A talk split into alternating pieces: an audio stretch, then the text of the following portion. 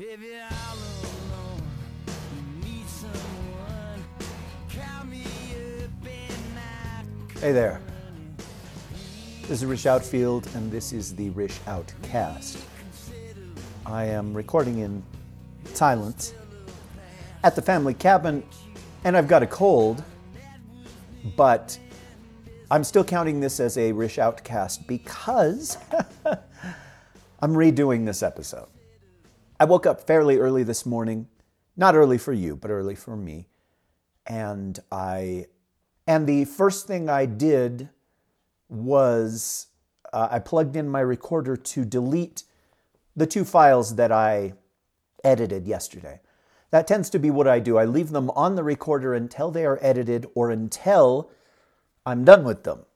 You know, if it it was lines for somebody's audio drama, I leave them on the recorder until I have sent in those lines and then I can make room.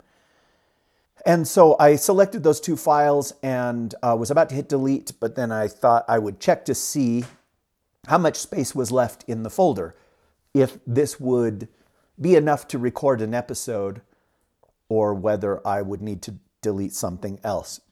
So I checked the folder, then I went back on those two files and I hit delete. And a couple of seconds passed and I watched the bar start to delete and I realized something was wrong, and what it was doing was deleting the entire folder. So everything I had recorded from 2017 on was disappearing. I hit X, there was no cancel button. 14 gigs worth of audio had been lost. And for some reason, it was just deleting the most recent stuff. So things over the last month and a half, two months, were the things that were gone. And that included an episode that I recorded little uh, about 10 days ago about my book, When You Need It Most. It also included various chapters from audio that I was getting ready to publish some lines for an audio drama, some lines for Marshall Latham's podcast, a couple of short stories that I recorded here at the cabin the time or two ago that I was here. Except for the Rish Outcast, all of that is replaceable because it was recording something from another media. It was doing audiobooks, uh, lines, etc. So all of that stuff is expendable pretty much except for the episode that I had done a, a week and a half ago. And so I'm going to sit down and try and re record that and share that with you. And a part of me, a little voice, said, well, why bother?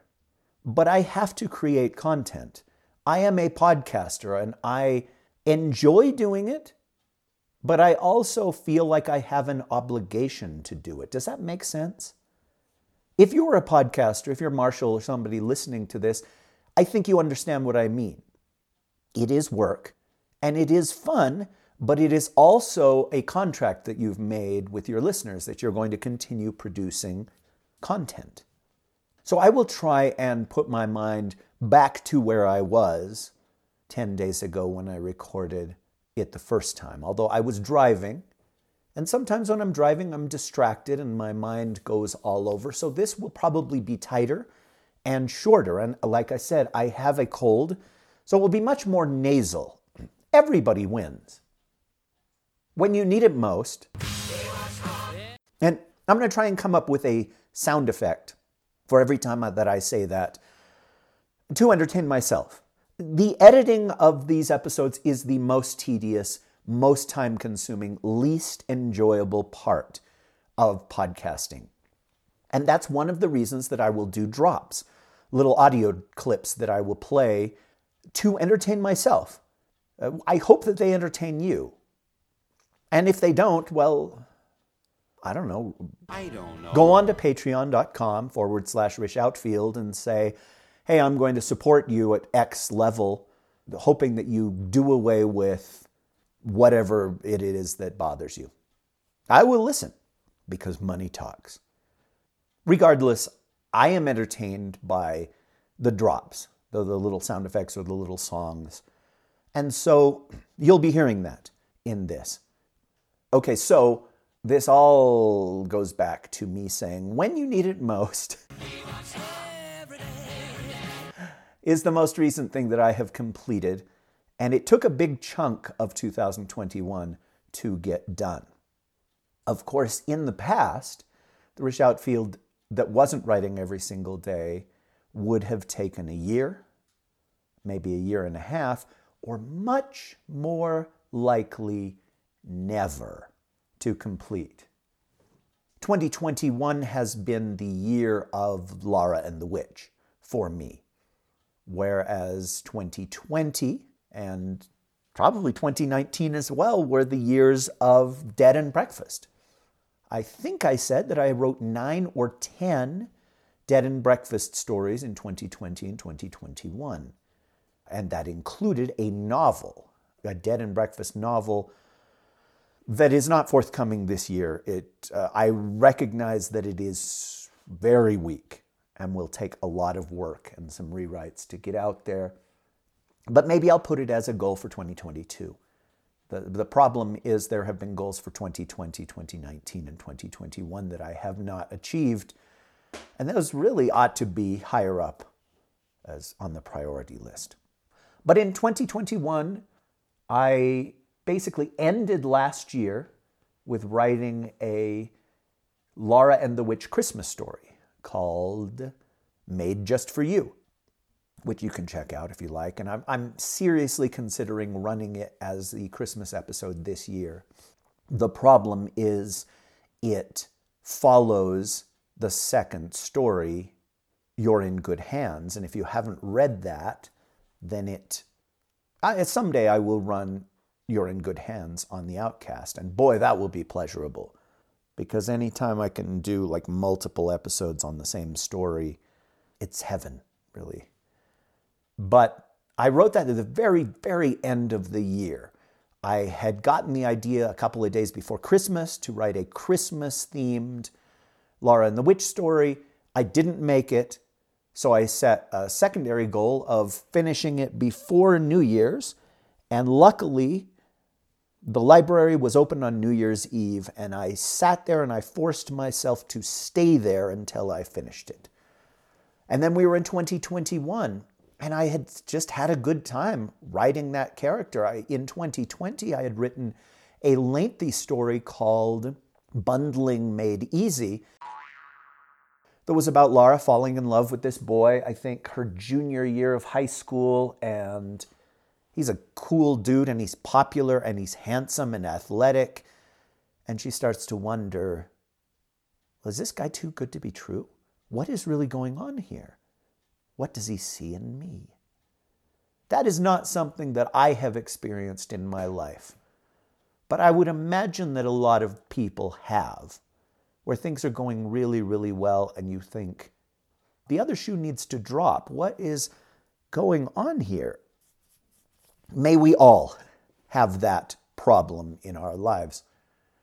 But I wrote that and I dug it, and it was meant to be the big follow up of You're in Good Hands, which continues the narrative started in Like a Good Neighbor, introduces a villain, like a, a old widow Holcomb nemesis, and uh, ends that narrative.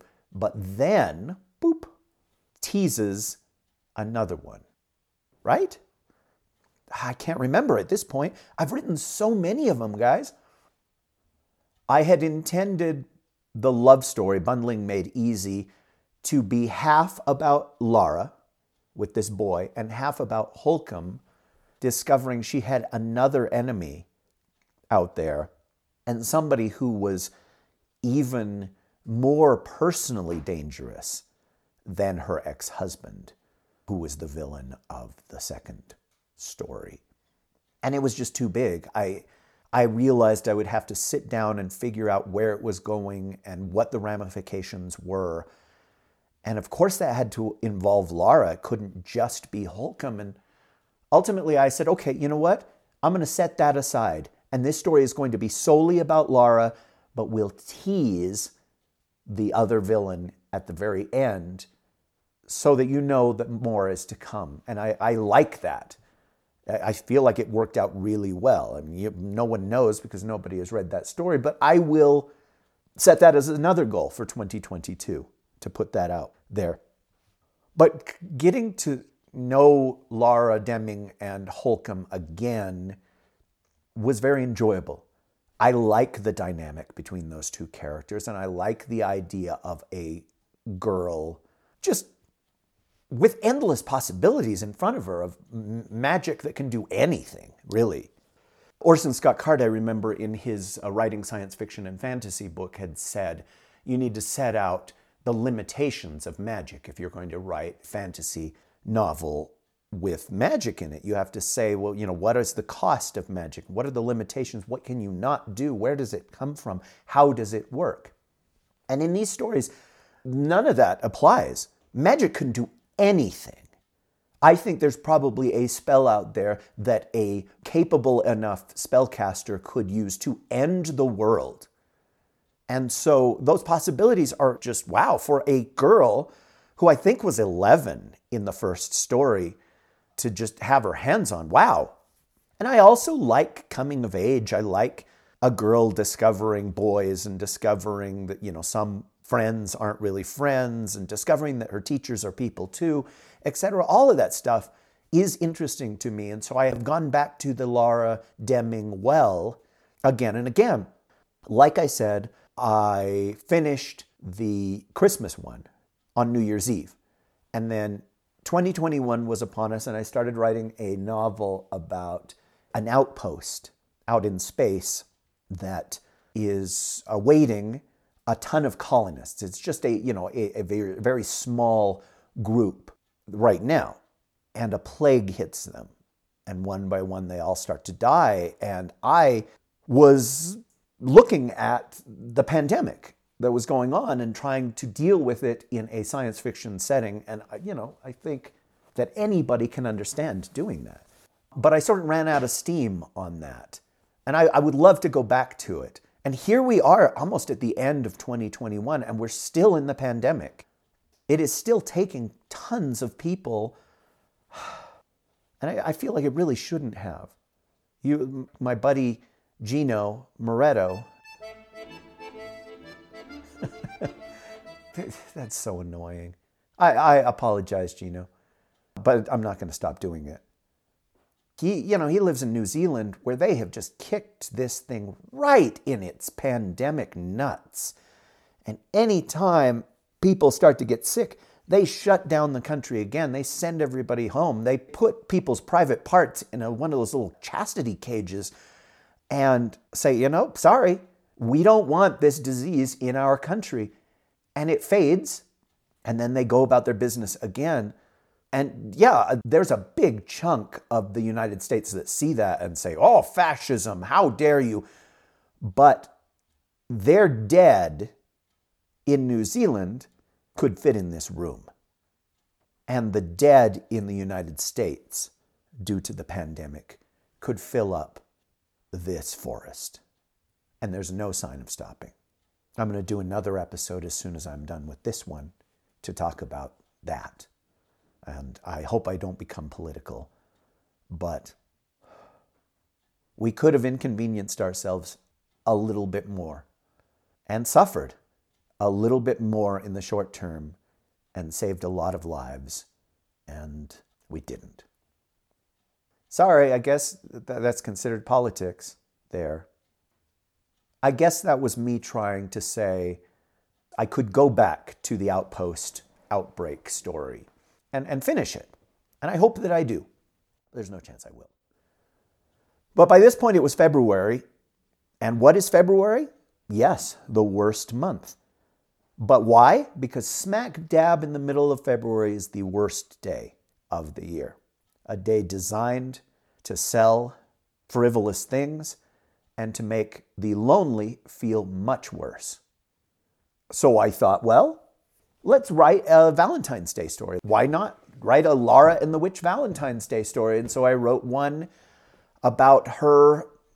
I think this is her last year of junior high. Oh, God, they don't call it junior high anymore, do they? You know what? Where Laura goes, it's still called junior high because you know what? Where I went, it's still called junior high. F you. Sorry about the language there. I think it's her last year of junior high, and she's got a forlorn English teacher who is uh, lonely. And Laura decides that she's going to step in and play matchmaker and use magic to make romance happen for Valentine's Day. and that one doesn't have a title. As far as I know, I didn't go through and look at a ton of possibilities for that one, and I, I, I should, and I will. Right now, it's just called the Laura Valentine's Day story. And I finished it, and it was fine. And then I think I started on something else. I did write another Dead and Breakfast story in there, but it wasn't good. And it wasn't what I had been writing in 2020, which was about all of the employees of the bed and breakfast. It was much more of a episodic. It was much more of what it was intended to be, with a bad person coming to Noble Oaks, and they chose the wrong night to stay there. I ought to sit down and record that because I could release that right now, even though it's uh, out of, not out of continuity, but out of uh, the chronology Maybe, yeah, that's another thing I ought to do. What I have to do is just stop recording, pack up my stuff, and go home and start working on all this stuff. Problem is, I won't. If I go home, there will be a dozen things pulling at my attention, and I'll say, oh, well, I, I need to work on this. And that's one of the reasons I come out here. I'm just going to be quiet for the next 10 seconds. I want you to hear how quiet it is at the cabin.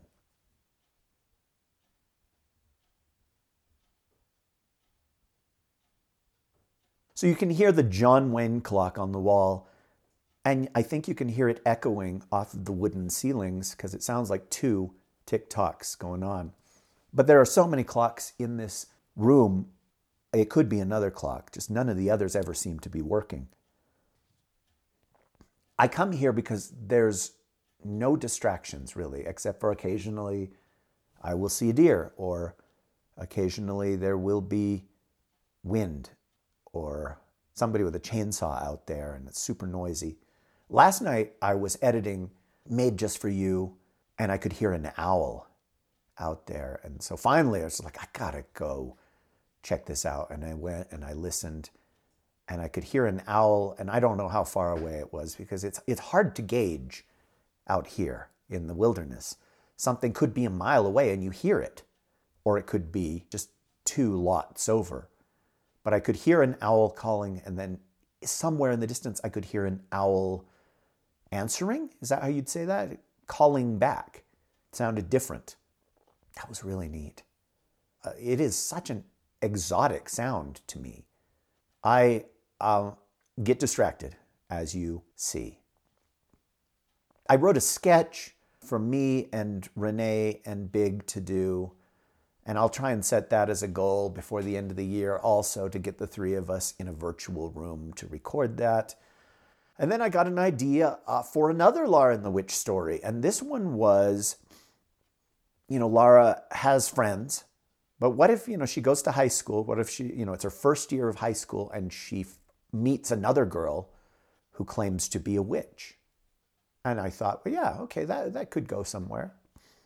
And that one ended up being almost twice the length of the Valentine's Day one, but I wrote it, I finished it.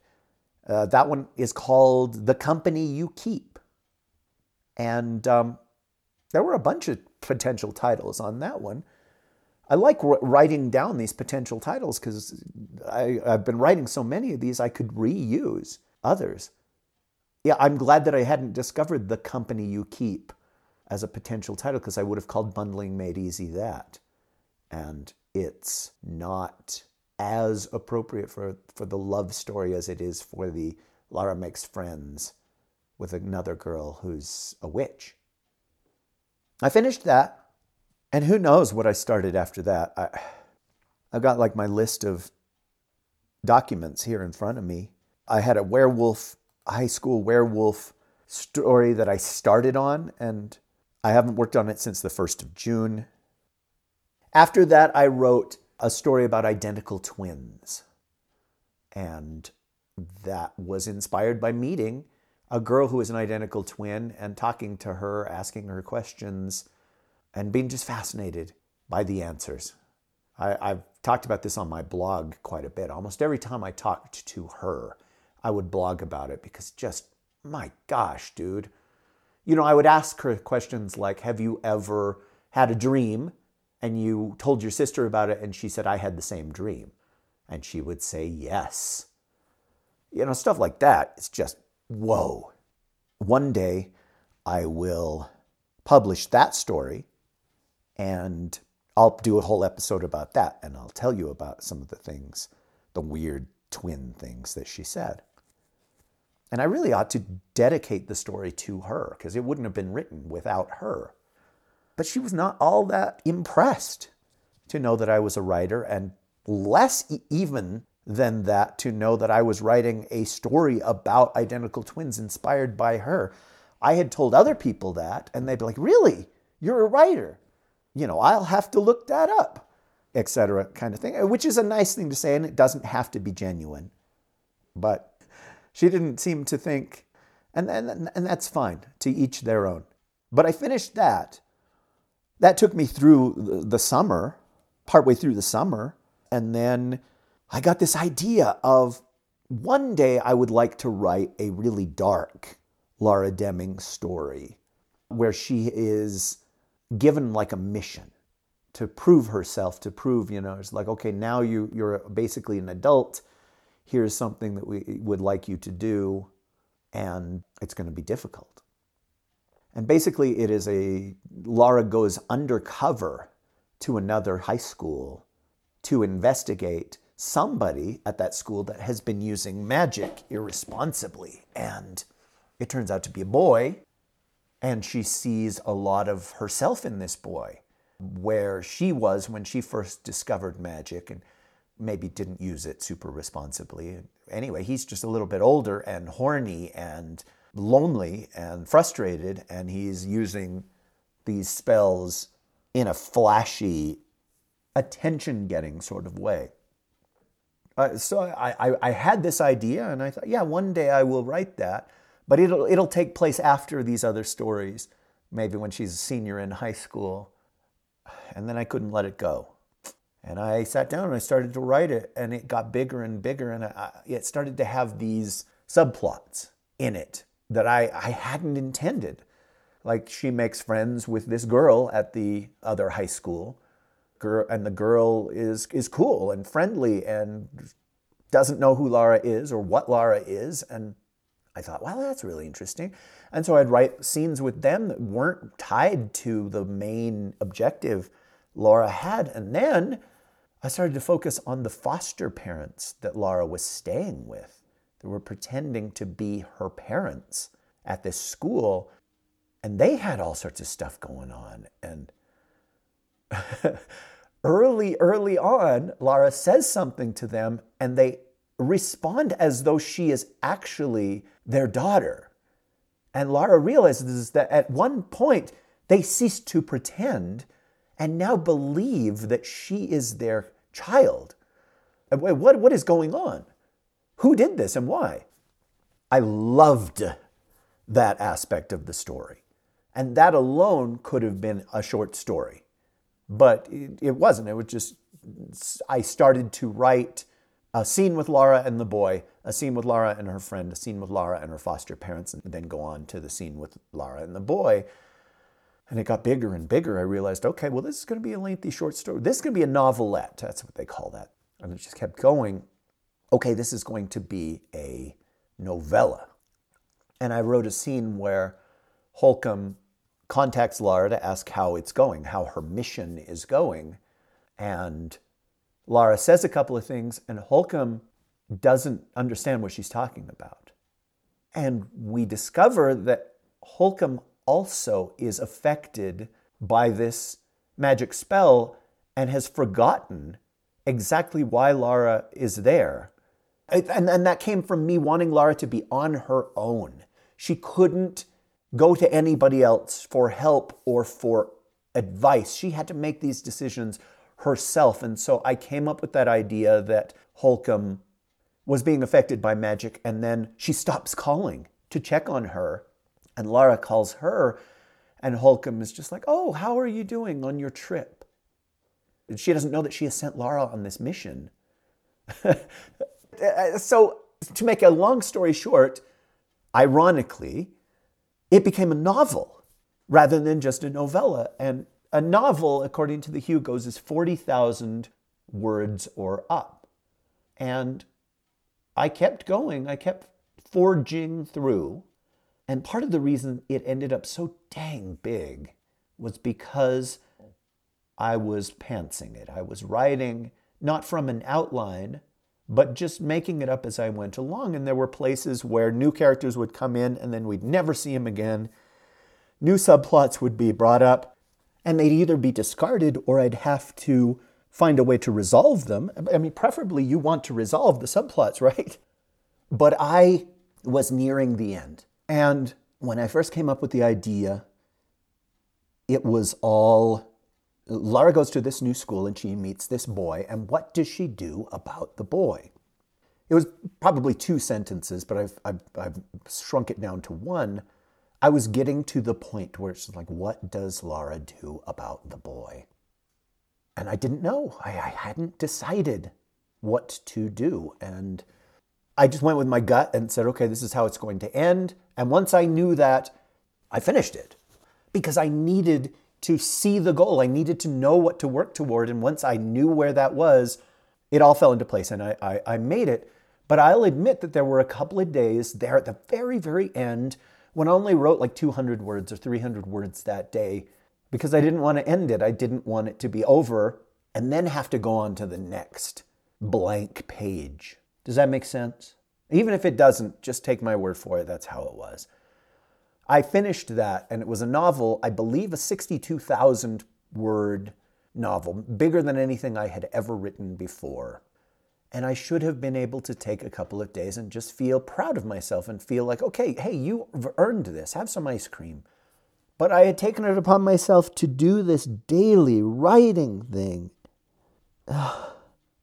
which meant there was no rest for the wicked. Every day you had to work on something instead of giving your batteries a chance to recharge by themselves and something to jump into your head and say, yeah, okay, let's write that. I had to just wing it. And it created a bunch of, of dead ends of stories that I started, projects that I began and then never went anywhere because I had to produce content every day. And finally, I decided enough. Enough is enough is enough is enough. That sounded like the theme to Mr. Ed in my head. I'm not going to write every single day anymore. In September of 2021, I'm going to set the goal of not writing anymore, of just saying, okay, I am done. Today I'm not going to write anything. And I felt like that is a goal, young man, that you can achieve. I had also set the goal of finishing when you need it most, which is what I decided to title the story. And, and I recognize that that is a weak title, even weaker probably than Bundling Made Easy. But like Bundling Made Easy, when you need it most, uh, fits the story and is incorporated into the story. I, I hope you will agree when and if you read the, the book. So I had set that as a goal for September, and I finished it in September of 2021. And that meant now I could move on to my other goal of not writing anymore. And I blogged about it. I've been blogging every single day since January 31st, 2020. And that's a drag.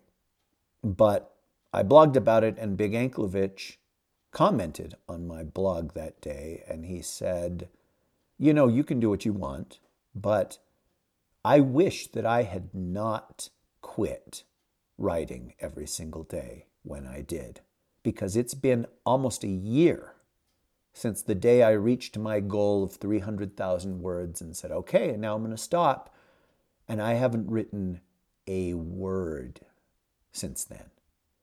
And he went on, and it was confessional and it was heartbreaking. And he talked about having wasted an entire year and that everything fell apart and he's less happy than he usually is and less healthy.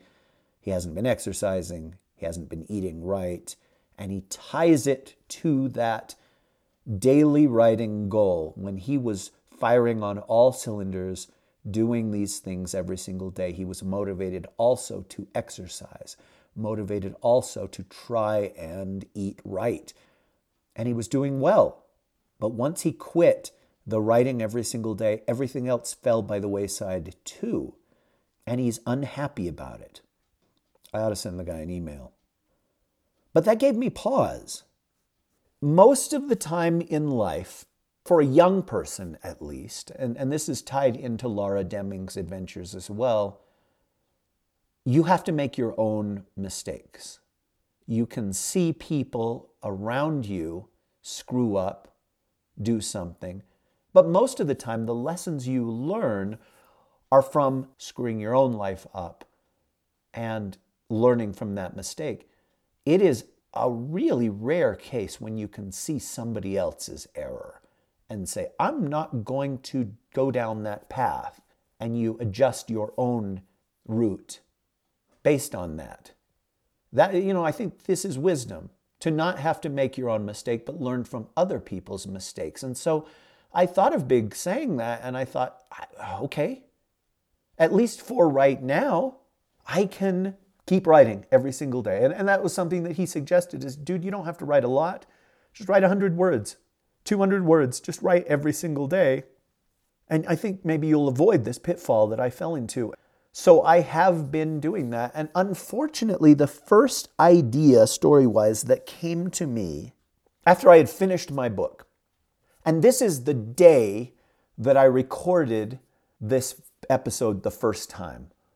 That day, I had gotten an idea for another Laura and the Witch story. And oh, I didn't want to write another one. I'd written all of these. And what's funny is I forgot one that I wrote. I was at my mom's house on like a Sunday night and I was using her computer. I was waiting for John Oliver to start and I sat down and in one sitting wrote a very short old widow Holcomb centric story about her going to Laura's parent teacher conference. That I'm sure I emailed that to myself. I just don't have that here in front of me. But I didn't want to write another one. I wanted to move on to something else. But I got this idea of Laura having this kid that is in school with her, a boy, when she's, say, 15 or 16, and he dies. He has a congenital heart defect or he has something that is not his own fault. It's not an accident. It's just one of those things. And she discovers after he's gone that he really liked her, had been watching her and thought that there was something magical about her. And he used that word. And I really liked that idea. It didn't, it didn't start out as a Laura Deming story. It just started out as a uh, somebody dies and you find out that they really liked you idea. But it just felt so perfect for Laura Deming. And I've written these romances in her life in Bundling Made Easy and also in When You Need It Most. And I didn't want her to be one of those girls that has boyfriend after boyfriend after boyfriend. I wanted her to be a, sort of an outcast, and I wanted her to be kind of plain and not super popular, and certainly not desired by every boy in every class. I remember the first time that I podcasted about this because I just had the idea that day. I was talking about trying to make a character sympathetic when every guy wants to be with her. I know you can do it. I know you can. I just didn't think I could do it. It's hard. When I wrote this Natalie Whitmore centric story last year about her falling in love with this guy who is not into her, and it was so hard to put myself in her shoes because she's beautiful. You know, she's model level beautiful. She is a model. Geez. The story's called The New Model. And I just wanted to have a story where she just fell head over heels with this guy. And it's she had never felt this. She had never fallen this hard. And trying to examine how that would be. And it's super alien for me to try and write about somebody that is popular, that is liked, that is always having dates, or guys asking her out, or guys offering to buy her coffee, or guys wanting to be on her. And it was a challenge. And Laura is not that person. Laura is the girl that sees the couple holding hands in the hall and says, That looks nice. Because that was me. You get me? So, writing yet another story about Laura with a boy made me start to feel like, well, I'm not, I'm not sure how well I can relate to her if all these guys are into her. But the idea that Laura is lonely and she finds out that this guy had feelings for her, but now he's dead, that is something that we can relate to. The, the, the lonely person whether it's me or all of us, can relate to because she's still lonely. And now this carrot has been dangled in front of her head and then pulled away. It works. So I have since sat down and started writing that story, and it's about a quarter of the way done. But dang it, it gave me an idea for another story of Holcomb showing Laura that on a certain night of the year, magic gets really, really easy. Things that should be impossible become possible. And that's what this story is about of her going, being able to go back and try and affect the life of this boy that is going to die. See, he can't have died in accident. He can't have killed himself. He can't have been murdered. It had to have been something that was going to happen no matter what. So, you know, maybe he had been sick for a little while. Maybe it was something that it just runs in the family. And then, boom, there he goes, and he's gone. It had to be something like that because I didn't want Lara to be able to fix it, even with going back in time. And that's a lesson that we all must learn too is there are certain things that we cannot change. And somebody with magic is not all powerful. I guess that goes back to the Orson Scott Card book. There are limitations, even for somebody like Holcomb, even for somebody like Lara. And so I'm writing that story, and I also started writing another story revisiting uh, Will Choner from Lost and Found. And that one I'm almost finished. It's one of those where if I had really dedicated myself, I could have finished it in a weekend. But I am doing what Big suggested. And I'm just writing a couple of paragraphs here. And all right, I wrote two pages today, but tomorrow I probably won't. And so, yeah, it, it was something that I could have written in three days. It's going to take me a, a week longer than that, or, or two weeks. And I'm fine with that as long as I finish it. This has been a sort of sprawling episode as well. I've just been sitting here staring out the window, looking at the leaves turning yellow and talking. But I hope that it has been enjoyable in some way.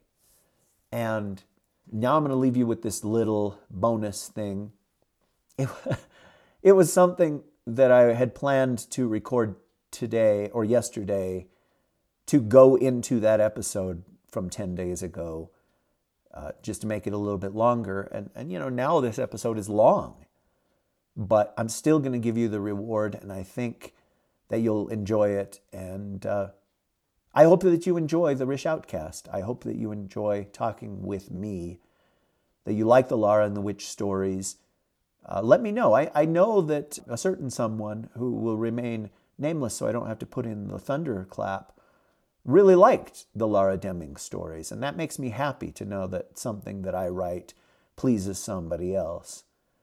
And uh, I hope that you are setting goals in your life and that you are finding the strength to achieve those goals.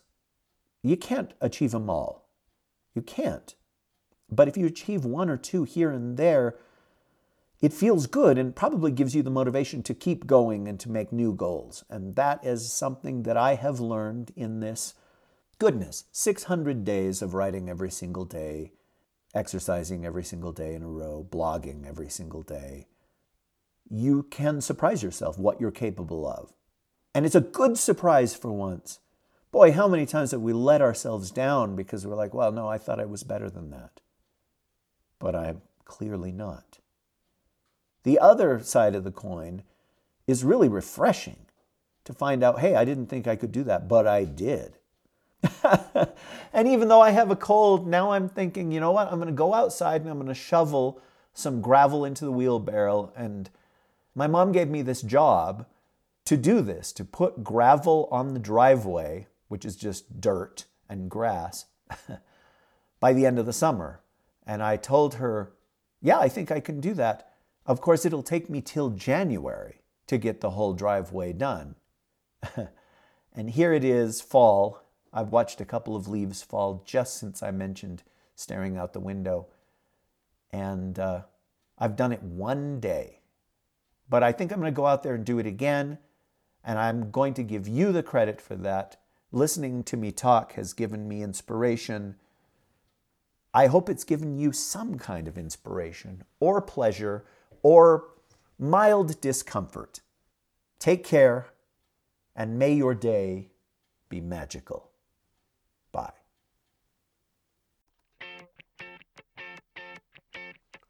Once upon a time, a few mistakes ago, I was in your sights you got me alone. You found me.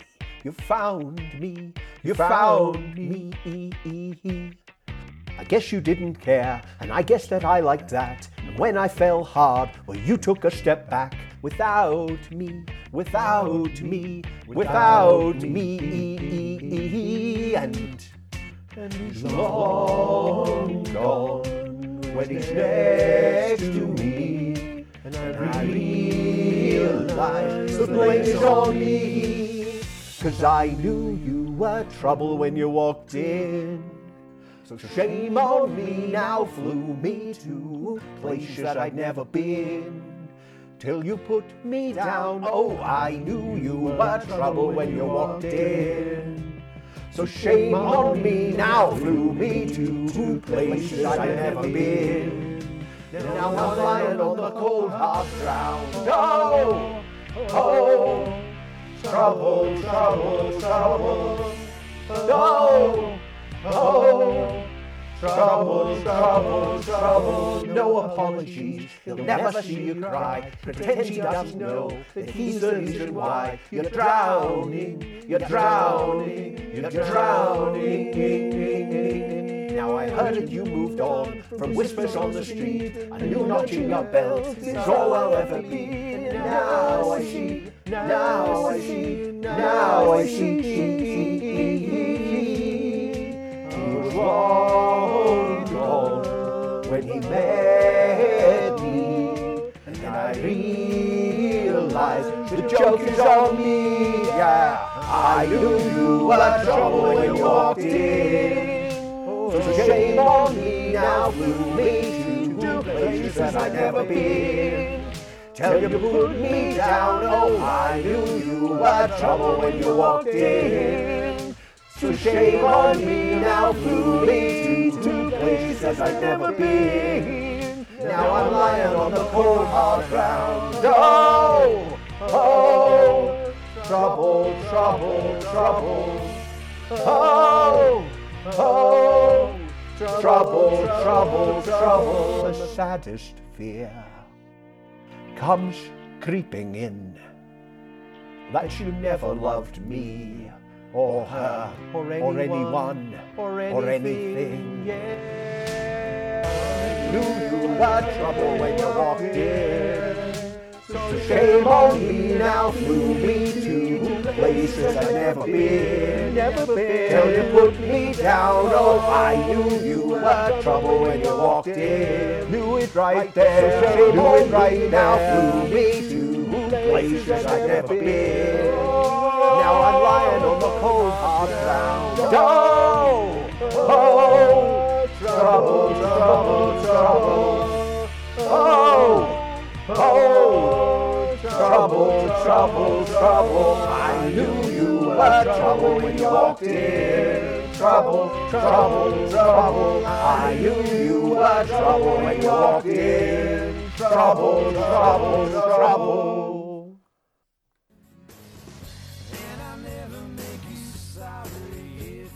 The Rish Outcast has been released under a Creative Commons Attribution No Derivatives 3.0 license. That allows you to listen to it, copy it, and share it, but not to sell it, edit it, distort it, or otherwise have your way with it. I know how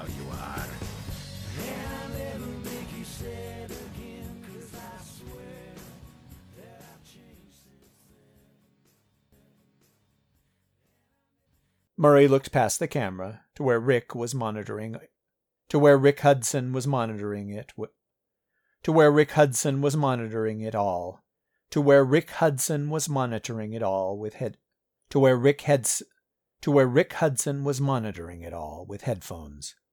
Rick Rick Do you not remember that I told you killing might be necessary? Do you not remember that I told you killing might be necessary? One more time. Do you not remember that I told you killing might be necessary? Do you not remember that I told you killing might be Do you not remember that I told you killing might be necessary? Now fasten the saddlebags. Now fasten the saddlebags while I set the stable aflame. Trouble, trouble, trouble, and the saddest thing about Chalupa.